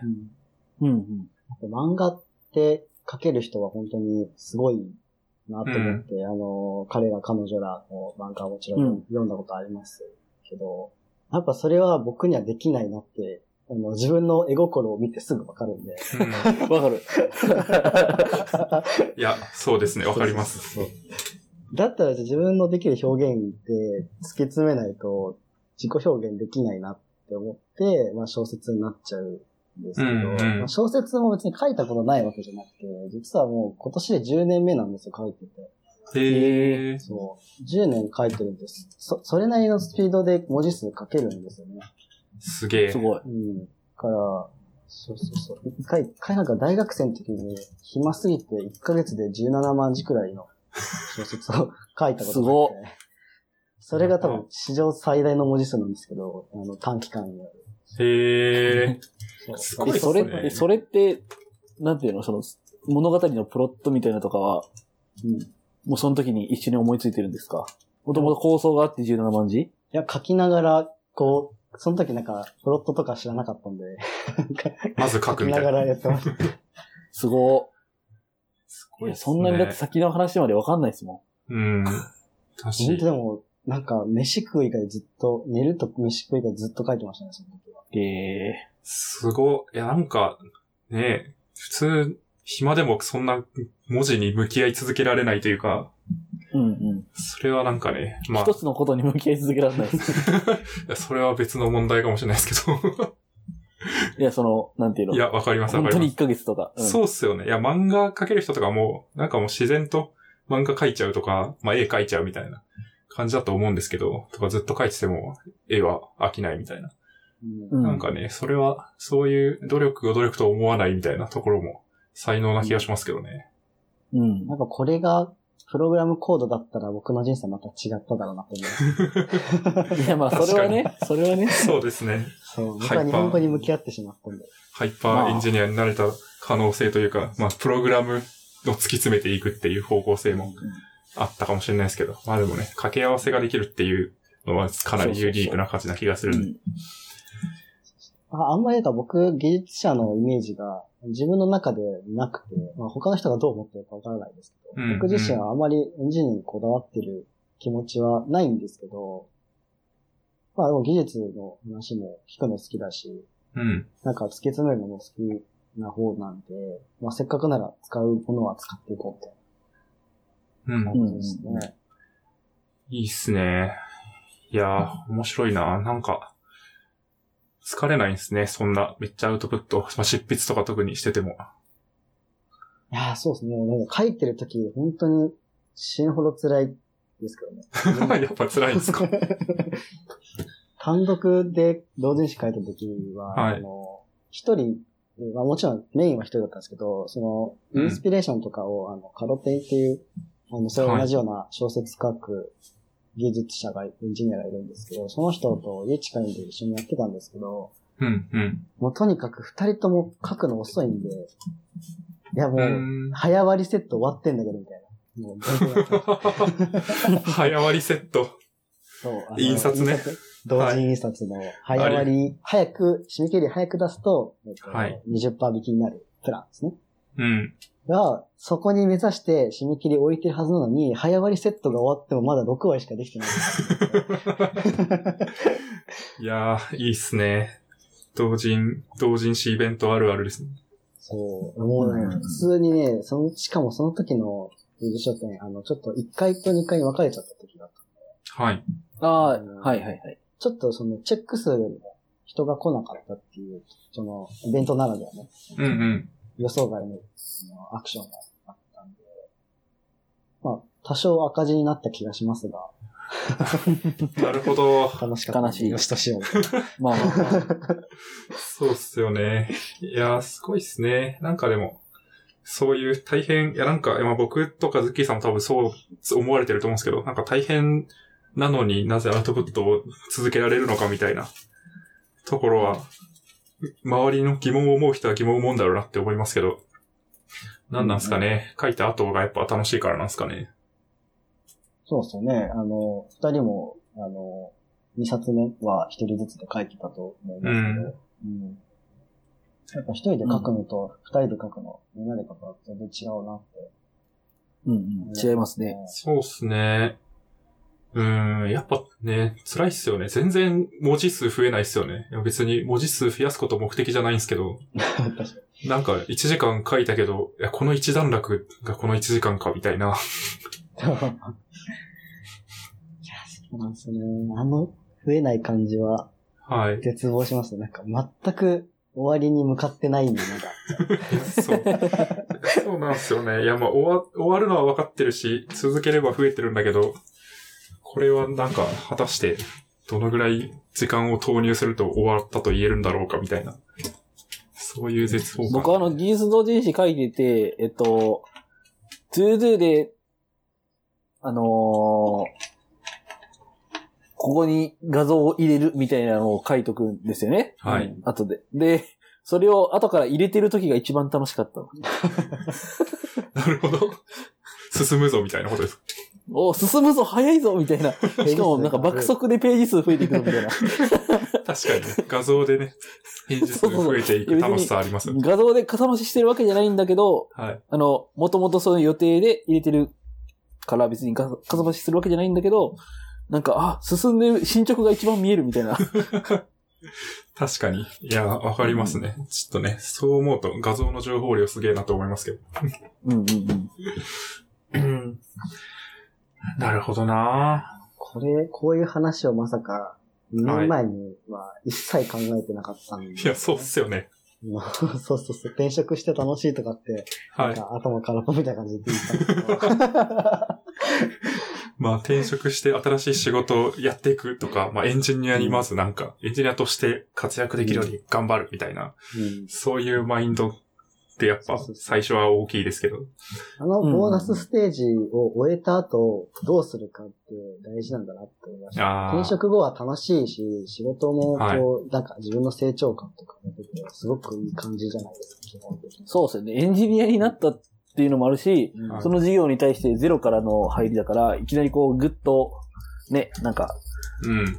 のなんかやれることが増えて、うん、楽しくなりますよね。そこから、じゃあ、こう、落ち着いてきた時に、何の刺激を与えるかうん。を迷ってた時に僕はいろんなことを知ったんですよね、ききっと、当時は。うんうん。なるほど。いろんなこと楽しいと思ったことを、とりあえずやってみて、で、飽きたらきっと自分の中で自然淘汰されると思ったので、うんうやっぱ残ったのが本を作ることとか、うんうんだったんで、まあエンジニアリングは、まあこれでご飯食べてますんで、もちろん続けるんですけど、うんそれ以外にじゃあ何で、その世界に還元するんだろうって考えたらやっぱ、なんか書く、か文章でなんかうん。アウトプットするのがメインになるんだろうなって、今のところは思ってますけど、はい。うん。2年後違うことやってる可能性全然ある。いやー、ありますね。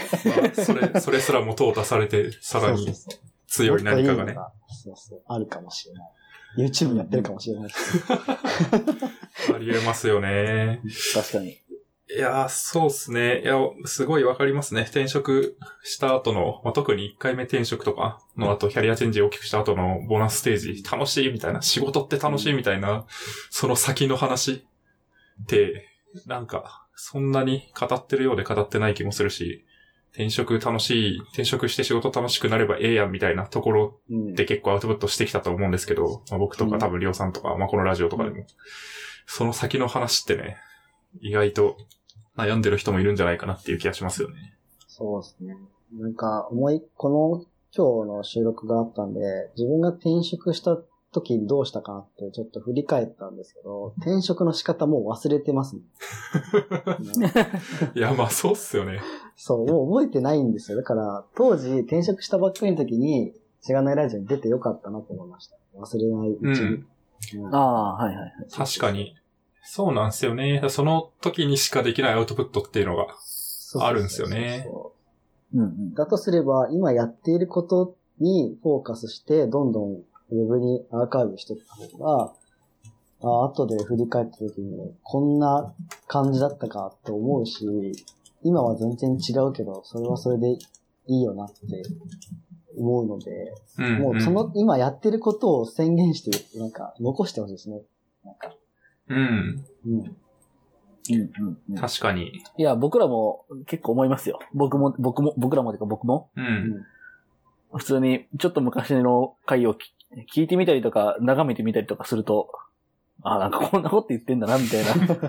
いや、まあありますよね。ありますし、いやでも、なんか、いや、これもよくある話ですけど、こう、僕なんかがアウトプットしていいんでしょうかみたいな話とかってよくあると思うんですけど、えその時のその人の状況下で何を考えてるかっていううんこと自体が価値があると思うんで、まあ自分にとっても多分振り返りって価値があるし、うん。まあ世の中的にもさっきの話じゃないですけど、じゃあなんか SES からウェブに転職した直後のこの人は何を考えていて、どういうことをしてみたいな話って3年後とかだともう話せないっていうのはね、まあいい話ですよね。ハードル下げるうん意味で。もう全く思い出せないですね。駆け出しエンジニアの時に駆け出しエンジニアの話をどんどん、あの登壇とかもさせてもらったんですけど、うんんもう今はそうですよね。多分そういうこと説得力言ってましたよね。説得力ないんですよ、今言っても。いや、そうなんすよね。めっちゃわかりますね、それは。前どうせ、なんか、結局僕自身は強いなんて全然思ってないんですけど、うん。強いじゃんとかなると、いや、ちげ、ちげえけど、まあ、まあ確かに業界6年目だしな、みたいな。いや、そう、そう、そう見えるでしょうね、みたいな気持ちにね、なってきて。1年目からしたら6年目ってやっぱ遠遠いんで、うん。うん10年、20年やってる人からしたら、6年目だってまだまだ素人みたいなもんやろみたいな感じだと思うんですけど、うん。うん、その、それぞれの立場から見たときに、その人たち向けのアウトプットをしても、やっぱ、あんまり届かないんで、うん。うん。そうなんすよね。いや、めっちゃわかりますね。まあなんか、なんすかね、このポッドキャストも、あの、最初のテンプレート変えましたけど、うん。もうなんか、SIR からウェブ系に転職してうんたらみたいな のって、いや、もう、もう忘れたわみたいなはい 気持ちはね、あるんで、ちょっとずつね、変化していかなきゃいけないし、まあ、その発信が聞きたい人は、あの、そういう発信を新しく始める人のところに行ってくれればええんちゃうかみたいな気持ちはありますよね。まあ、あるいはゲストを呼んで保管するっていうのはありますけど。もちろん。うんうんうんそうですね。ゲストはまあ引き続きいろんな人を呼ぼうと思ってるけどい、や、そうっす、そうっす。けどね、我々がもうね、そう、僕らが語れることは変わってきてるよねっていう。うん。そうなんすよね。いや、面白いですね。なんかやっぱ人の思考は毎日変わるというか、うん、うん。昨日と同じ考え方をしてる人なんてそうそういないんだろうなってうん。思いますね。こうやって話すだけで他の人の意見とかが入ってくるし、うん聞いて。る人もね、あの、この話が耳に入ってくると、そういう考え方があるのかとか、そういうキャリアがあるのかって思うだろうし、うん、それ聞いてやっぱ、あの、キャリアを変える人が多分知らないラジオのリスナーには多いのかなって思ってたんで、うん、う。うんん。もう何やってもいいんだなって、駆け出しエンジニアの人は思ってもいいぐらい、そう、名乗ったもん勝ちみたいな世界になってるんで。いや、そうっすよね。そうなんすよ。いやー、何やってもいいんすよね。いや、でも、なんか、わかんないです。話それるかもしれないですけど、僕最近、ガミラジオっていうですね、はいはい。個人、個人でスタンド個人ラジそう、個人ラジオをすごい雑にやってて、なんかいろんな、こう、レターが来るんですよ。レターってお便りみたいなはい。うん。のが来て、で、そこに質問が書いてあって、その質問に答えるみたいな感じで、今のところやってるんですけど、はい。なんか、エンジニアになるにはどのプログラミング言語を学べばいいんでしょうかみたいな質問が来るんですよ。うんで、別にそれ自体はいいんですけど、全然。いや、なんか、いや、なんかそう、そうじゃない気もするんだよな、みたいな。何でもやっていいんだけどな、みたいな気持ちがあるんですけど、でもなんか一回型にはまった上で、そこを、まあ、さっきの手張りの話じゃないですけど、うんそれを脱して自分なりのなんかキャリアを目指していくみたいな、そういう前提がありつつ型にはまるのはいいと思うんですけど、なんか、うんそう、大事だがそうではないみたいな、それだけではないみたいな気持ちにね、すごいなるんですけど、まあ当時、僕の3年前とか4年前の僕にそれを言っても、はぁとしか思わなかったと思うんで、そうですね。むずい、むずいんですよね。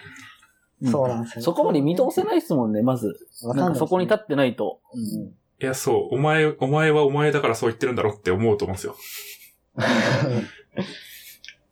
かになそうそうなんですよね。いや、わかるな。なんか、そう、うん何をしたらいいかわからないから聞くんだけど、うん。何をしてもいいんだよって言われ いや、そうそうそうしまうと、やっぱあの動物の森でさえ最初はストーリーがあるんですよ。う。はい。エンディングまでがね、ちゃんと何したらいいって言ったら、じゃあ、10人増やしてとかって言ってくるわけですよ。そうなんですよね。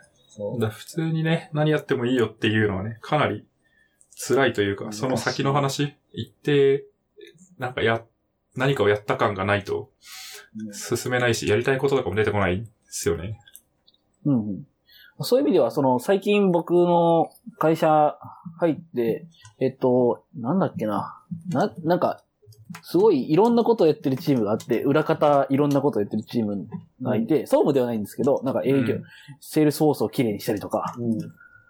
うん。なんかそういうことをやってる部署の人がいて、その人が結構、そのエンジニアになりたいっていうか、えっと、エンジニアに憧れがあるし、プログラミングちょっとやりたいみたいな、ってはい。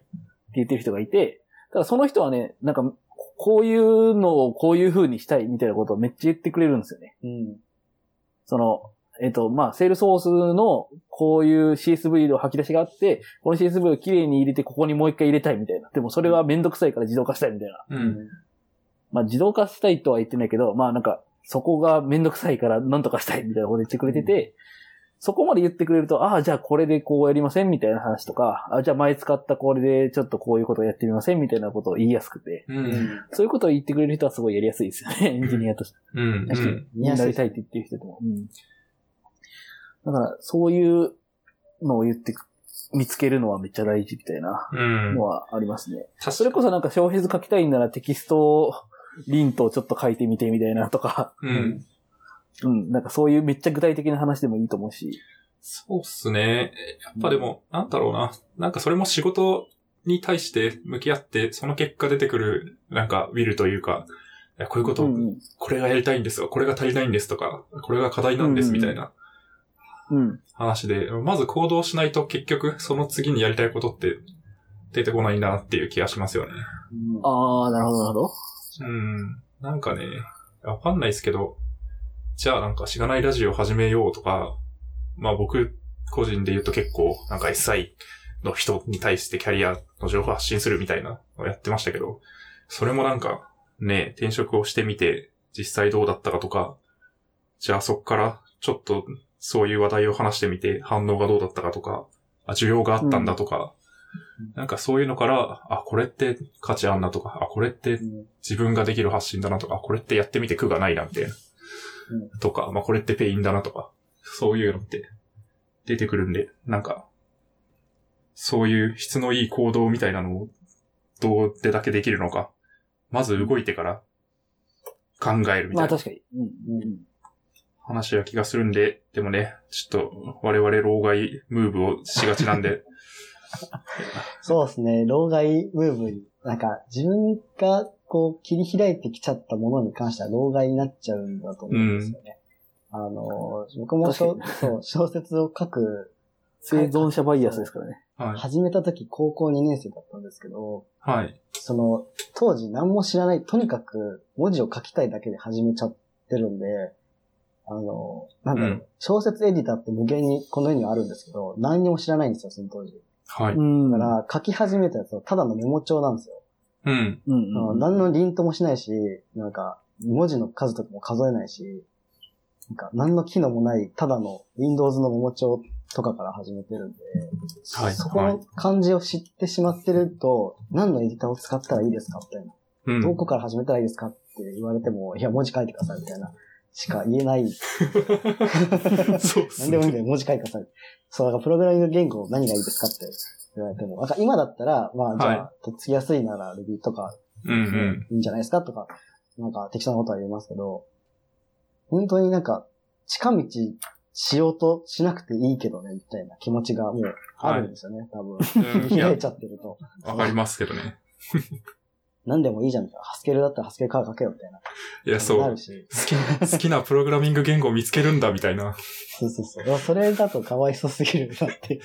いや、そう、そうそう、なんですよね。だから、まあ、大体一般的にはこういう回答が、あの、いいと思います。でも、僕はこう思ってます、みたいなそうっすね。話をね、うんうんうん確かに、ね。どっちも言っちゃいますね。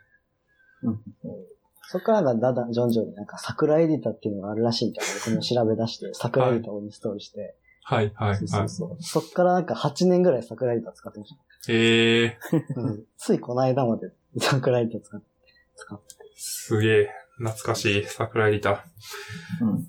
いやー、いいっすね。そうなんすよね。老害化しないようにしたいっすね。しちゃいますね。うん、いやむずいっすよ。むずいですか？老害化しないのむずいですよ、マジで。え、老害化してるんですか？わかんない、わかんないじゃないですか。してるかどうかもわかんなくなってきた。なるほど。あー良かれと思って言ってるんだけど、うん、そうやって、いや、その答えじゃねえんだよな、みたいなうん。のを出してしまったらもう老害っぽいなって。そうっすね。いや、そあ、あれそうだったかなってなっちゃうじゃないですか。う。うん。そう。確かに。あの発言そうだったかなって。そう、やっぱね、先輩とかに試しになんか最初にやるプログラミング言語何をお勧めしますかってこう聞くと別にあの、何でも僕は何でもいいと思うんですけど、試しに聞くと、うん。やっぱり枕言葉に、いや、こんなこと言うと老害っぽいんで、あんまり参考にしてほしくないんだけど、Java って言ってます。ウケる。そう、まあでもそう思ってるんでしょうね、本当にね。そうそうですね Java をやってくれって思ってるみたいですけど、老害だっていう思われるのも本当にはい。辛いので、うんまあ、参考程度で。いや、いいっすね。いや、そう。常にね、自分が老害でないことを、老害である可能性について思いながらね、発言していくっていう。いや、なんかね、そう、プログラミング言語、ね、何がいいですか？って聞かれたときに、はい。こう、何がしたいのかっていうのもあるし、うん。なんか、例えば、えっ、と、環境構築でつまずきたくないのかとか、うん。なんか、ね、そういう、なんかこう、これは絶対に嫌だからっていうのがあれば、すごいわかりやすいけどね、聞いてくれたら。そうなんすけどね。環境構築に、そう。あとはめっちゃ簡単に、こう、動きを見たいのであれば、なんか JavaScript 使ったらどうみたいなとか、はいはい Mac 使ってるから環境構築が、みたいなこと言われると、あ、じゃあまあじゃあ Ruby ちょっと使ってみたらとか。はい。いや、でもないんですよ。そういうのは。ね、いや、それでもそれって一回やってみないと、そこにつまずくなんてことわかんないから、みたいな。そういう、なんていうかこう、パラドックスがあっいてや、。そうなんすよ。いや、そうなんすよね。だから、いや、まあ僕はもう、あれですね。最近は、とりあえず、もうなんか、チュートリアル的なものを、まあ、教えるなり、まあ自分で作るなりして、ぶん投げて、まずやってもらって、何ができるかとか、まあそもそも何なのみたいな。例えばプログラミングだったら、プログラミングって何なのとか、っていうのを知ってもらった上で、じゃあもうあとはそこから考えてくださいみたいな。まずうん行動をするためのハードルを下げるっていうアプローチしかないなという気持ちですね。確かに。最初にこう、なんだろう、テキストっていうか、ね、ブログとか見て、こう、概念を取り入れますけど、何にもわかんないんですよね。その、ウェブ系エンジニアになった時に、その、ウェブ API について触れるわけですよ、最初に。うん。うん。ウェブ API とはみたいなのを読んでも、はいウェブのアプリケーションプログラムインターフェースとしか書いてないし、いや、やばい。それはもう100回くらい見たわ、みたいな。そうです。それはもういいんだっつって。それで結局何ができて、どういう使い方をすれば、僕はこれを使えるんだろうみたいなのは、手を動かさないとやっぱ理解に至らなかったな、うん。思うんで、や、やっぱりなんか、やるしかないんだろうなって なるんですけど、それをといかにこう、導くかみたいな難しさが。そうなんですよね。難しいんですよね。まあ、プログラミングとかだとね、わかりやすいんですけど。なんかね、やりたいことないんですけどとか。まあ、りょうさんもね、前多分転職云々の発信で言ってたと思うんですけど、転職、転職する、したい会社どこにすればいいかわからんみたいな人って、やりたいこと何って聞くとやりたいことってないんですよねって大体言うじゃないですか。うんうん。でそういう時に、まあやりたくないことを見つければいいよみたいな話って多分されてたと思うんですけど。まあでもね、とはいえなんか最後はポジティブに決めるってなった時に、やりたいことって、みたいな。やりたいことを見つけるための行動って、みたいな。のってね、再現性ないんですよね。とりあえず全部やってみろって感じなんですけど。うんそう、あの話も今思うとやっぱ補足すべきだなと思ってて、はい。やりたくないことをから探すのは、えっと、まあ、多分人によっては難しいんだろうなってうん。思ったんですけど、まあ僕がたまたま不満駆動で物を作るタイプだったんで、それが適用すると思って言ってたんですけど、うん。なんかもっと極端な感じにすると分かりやすいんだろうなって最近思って、あの、はい例えば、なんか、じゃあ、コンビニバイトとか、えっと、本当何でもよくて、コンビニはたたまたま近いのからコンビニバイトって言いましたけど、何でもよくて、その辺がフリーターとか、えっと、例えばエンジニアじゃないキャリアでも、よしとしますかって言った時に、よしとできないと言うんだったら、あなたはエンジニアやりたいよねって言えるので、うん。うん。なんか、極論でこう、こう、埋めてあげると、その人のやりたいまあことが確か出てくるっていうのがうんうんうん。あったんで、やりたくないことの極論にすると、極論から始めると、あの埋めやすい、確かに。なんかああ思います。ありそう。あの、何食べたいか全くわかんない時に、じゃあとりあえずマクドって言ってみて、いや、マクドはないでしょっていうやつね。いやー、ありますね。あの、マクドは別に僕大好きなんですけど、はいそういう話じゃなくてっていう。うんそうっすね。いや、なんか、例を挙げてみたりとか、まあちょっと、うんまあそういえば、いいご飯食べようと、例えばデートでいいご飯食べようとしてるのに、マックとか言うと、いや、それではないみたいなね。うん のはね、そうなんですよ。だから、コンビニバイトが、補足すると、コンビニバイトがダメとかではなくて、僕がコンビニバイトをするとなると、仕事量多すぎて無理なのがわかるんで、うん。そうそう。多分それは僕には向いてないし、できないし、そう思ったら多分やりたくないはずだから、やりたくない、みたいな。っていう、なんか、ロジックでちょっとずつ埋めると、うん。出てきやすいかなって。うんうん。確かに。何かに当てて、切り口見つけていって、じゃあそれを他の切り口に当てはめるみたいなうん。感じですよね。仕事量とか、うん覚えることの多さとか、えっ、と、接客とか。うん。で、それはじゃあある、あるなしになってきて、じゃあエンジニアはそれ、仕事量どうなんだっけ？覚えることどうなんだっけ？とか、うん。うん。接客はないし、みたいな、っていうのでやってくると、あ、僕エンジニアの方が向いてるのかな？みたいな感じになるみたいな。確かに覚えること少ないわけじゃないんですけど、いやいや、まあ多いと思います。うんうんうんそう、それが苦じゃないことは理解、その自覚できるというか、うん。うん。そう、ただエンジニア、その、エンジニアの覚えることとコンビニでの覚えることっていうのはこういう風にちょっとものが違って、みたいなんでこう深掘りしていくと、うん。あ、なんかこういう覚え、なんかこう抽象化したりとかしたりとか、いろんなところにこう当てはめれるようなことで覚えるのは好きなんだな、みたいな。その自分のアビリティになる、なんかこう、コンビニで覚えることってこうすごい棚割りの、すごいドメインにスペシフィックなものだけど、エンジニアとなって覚えることは、こうすごい、いろんなところに持っていける、こう、スキルになるので、そういうのを覚えるのは楽しいって思えるんだな、みたいなことを思えると、うんあ、エンジニアか、みたいな。そうですね。それをなんか自覚した瞬間に、じゃあ僕はそれが好きなんだって自分の脳で理解するんで、今度それをしやすいんですよね、行動として。うん。なるほど。あ覚えるの好きなんだ、理解するのが好きなんだなって思った瞬間から、じゃあ新しいことちょっと始めてみようかなってすぐにアクション取れたら、うん。それを習慣にもできるし、あ、やっぱ好きじゃんって、こう、なんか、良いサイクルが回ると思うんですよね。だから、やりたくないことをリズめていくのって、割と初歩では大事そうだなって。うん。うん。うん。なるほど。いい考え方な気もしました。なんか。そうですね。いや、確かに。いやなんか、メンタリングだなって思いまし 心の持ちよう。うんた。心の持ちよ 老害化、老害化しないためにはね、なんか、正解を教えるんじゃなくて、いや、これはちなみにどうかなとか、いうのをぶん ぶん投げてみて、自分、自分で気づかせる。うんうん。うんんんそう。いいい話。いい話そう。ですね。うん。やっぱ、相談者に、こう、寄り添いすぎない方がうん。いいかもしれないなって。いやー、それめっちゃ難しいっすよ。なんか、えっともう、そういう手法としてある程度とストックしとかないと、それすぐにパッと出ないっすよね。うん。そうっすね。いや、まあ、寄り添いすぎないは、確かにある気がしますね。うんうん。いや、めっちゃある気がする。うん。よりすぎ、すぎちゃうわ。うん。そうどうどうしてもね、こう、助けたくなってしまうんですよね。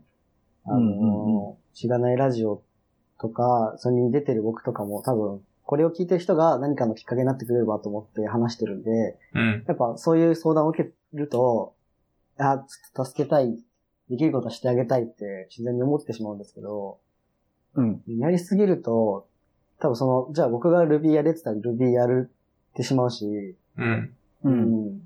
でもそ、そうじゃないよなって、僕はなんか Ruby を書いてほしいわけじゃないしな、みたいな。そううん。難しい。そうっすね。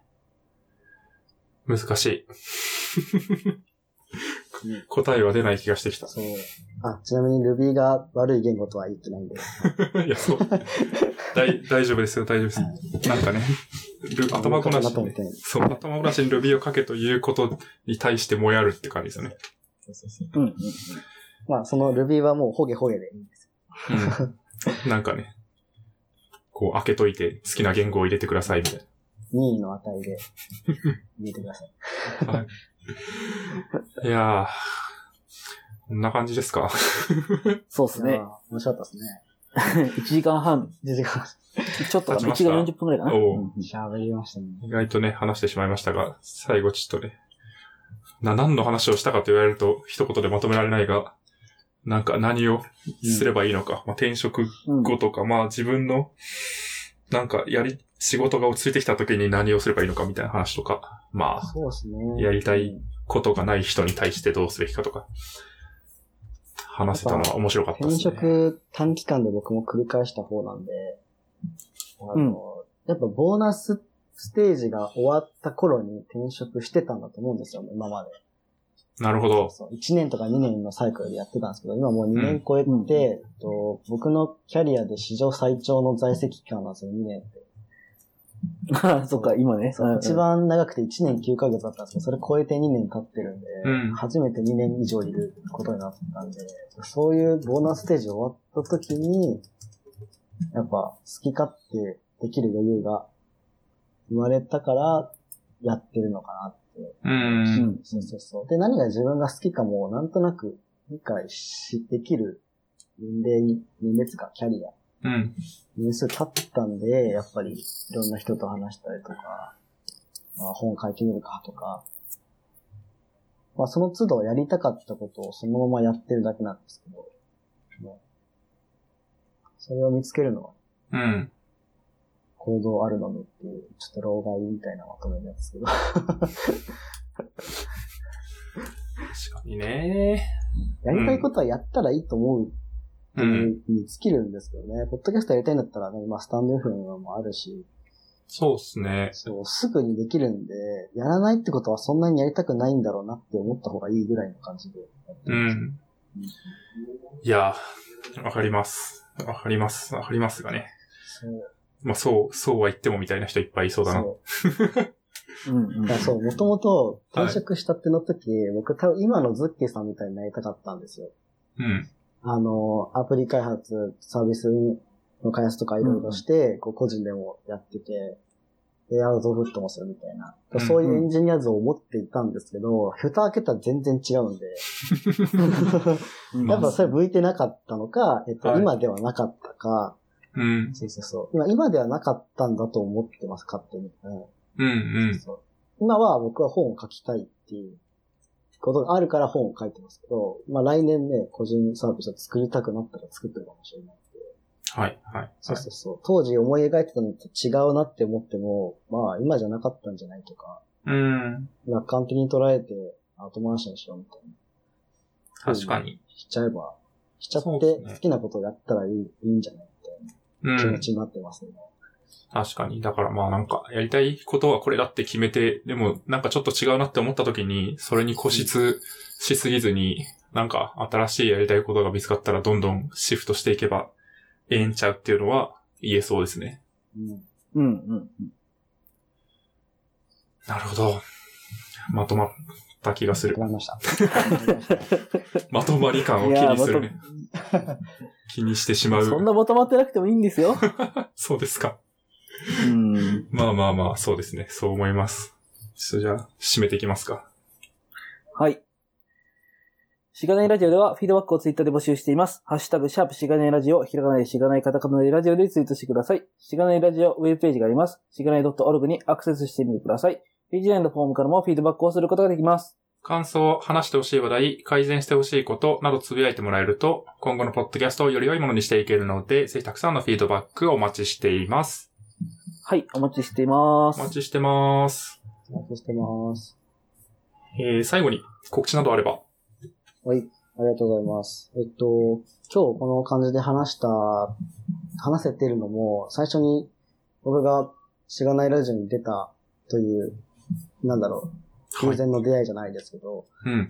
まあ、僕がブログを書いて、えっと、アウトプットに味を占めていたっていう、あの、土台はありますけど、そこから、しがないラジオに出て、えっと、それが楽しくて、いろんなことをやり始めたっていうのは、えっと、まあ、偶然っちゃ偶然なんですよね。たまたま、しがないラジオを発見したっていう偶然から始まってるんですけど、うん。なんか、そういはいはいう感じで、なんだろう、最初に思い描いてた自分と、まあ、ズッケさんみたいになりたかった自分とは全然違う方向に進んでるけど、まあ、ちょっと楽しくやってて、えっ、と、うんお仕事もちゃんともらってるっていう状況が今、現実としてあるんで、なんかこれはこれですごくいいキャリアだったなっていうふうに思ってて、でこれを、えっと、ちょっと今本にしてて、えっと、商業出版になるんですけど、まあ今今日話したようないろんな出来事を、えっと、一一本のキャリアみたいな風にこう、まとめていけるような本を執筆しているので、えっ、と、はい。ちょっとタイトルも全く決まってないんですけど、と りあえず、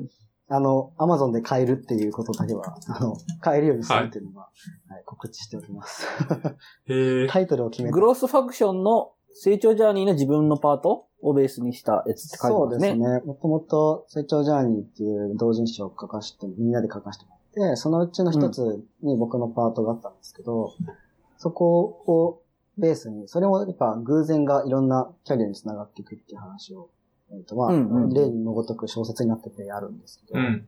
それをこう発展じゃないですか。もうちょっと抽象化したりとか、もうちょっと他の話にも展開して、えっ、と、商業化するっていう話になってますんで、いいですね。ぜひ、キャリアにすごい。それこそ、なんかわからんけど、なんか違うみたいなうん人はぜひ、お楽しみに。あの、いいね僕のツイッターアカウントをフォローしていただければ、発売日とか出ると思います。これ、なんか、いつ、いつ頃出るとかはあるんですか？いやー、言いたいですね。言いたいんですけど、締め切りがないんですよ。なるほど。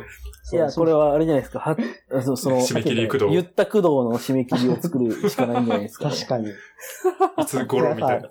そう。5月中にはじゃあ、書き切っておうい、いきたいです、ね。おお5月に、えっと、原本を書き切り、えっと、はい6月中に編集とかに、えっと、回して、表紙とか決めていくはずなんで、はい。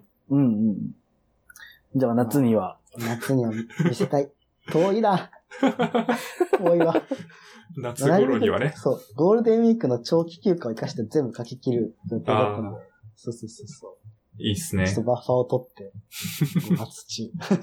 5月で直し6月に編集して、はい。まあ、夏には。夏には、夏というね、幅の広さよ。あ、いいですね。夏。はい。まあ言ったもん勝ちですよ、これは。そうですね。今夏、こ公開予定。これでもう聞いた人がね、あ言った本どうしましたかって続いてくるんですよね。いや、いいっすね。大事ですね。5, 5月までに終わりましたかつって。いや、終わったらじゃあもう一回出してくるみたいな感じで。確かに。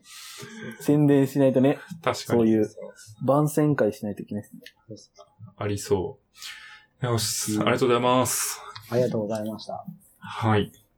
えー、そうですね。2回、二回目出演いかがでしたかみたいな話はもはやしたような気もしますが、いかがでしたか？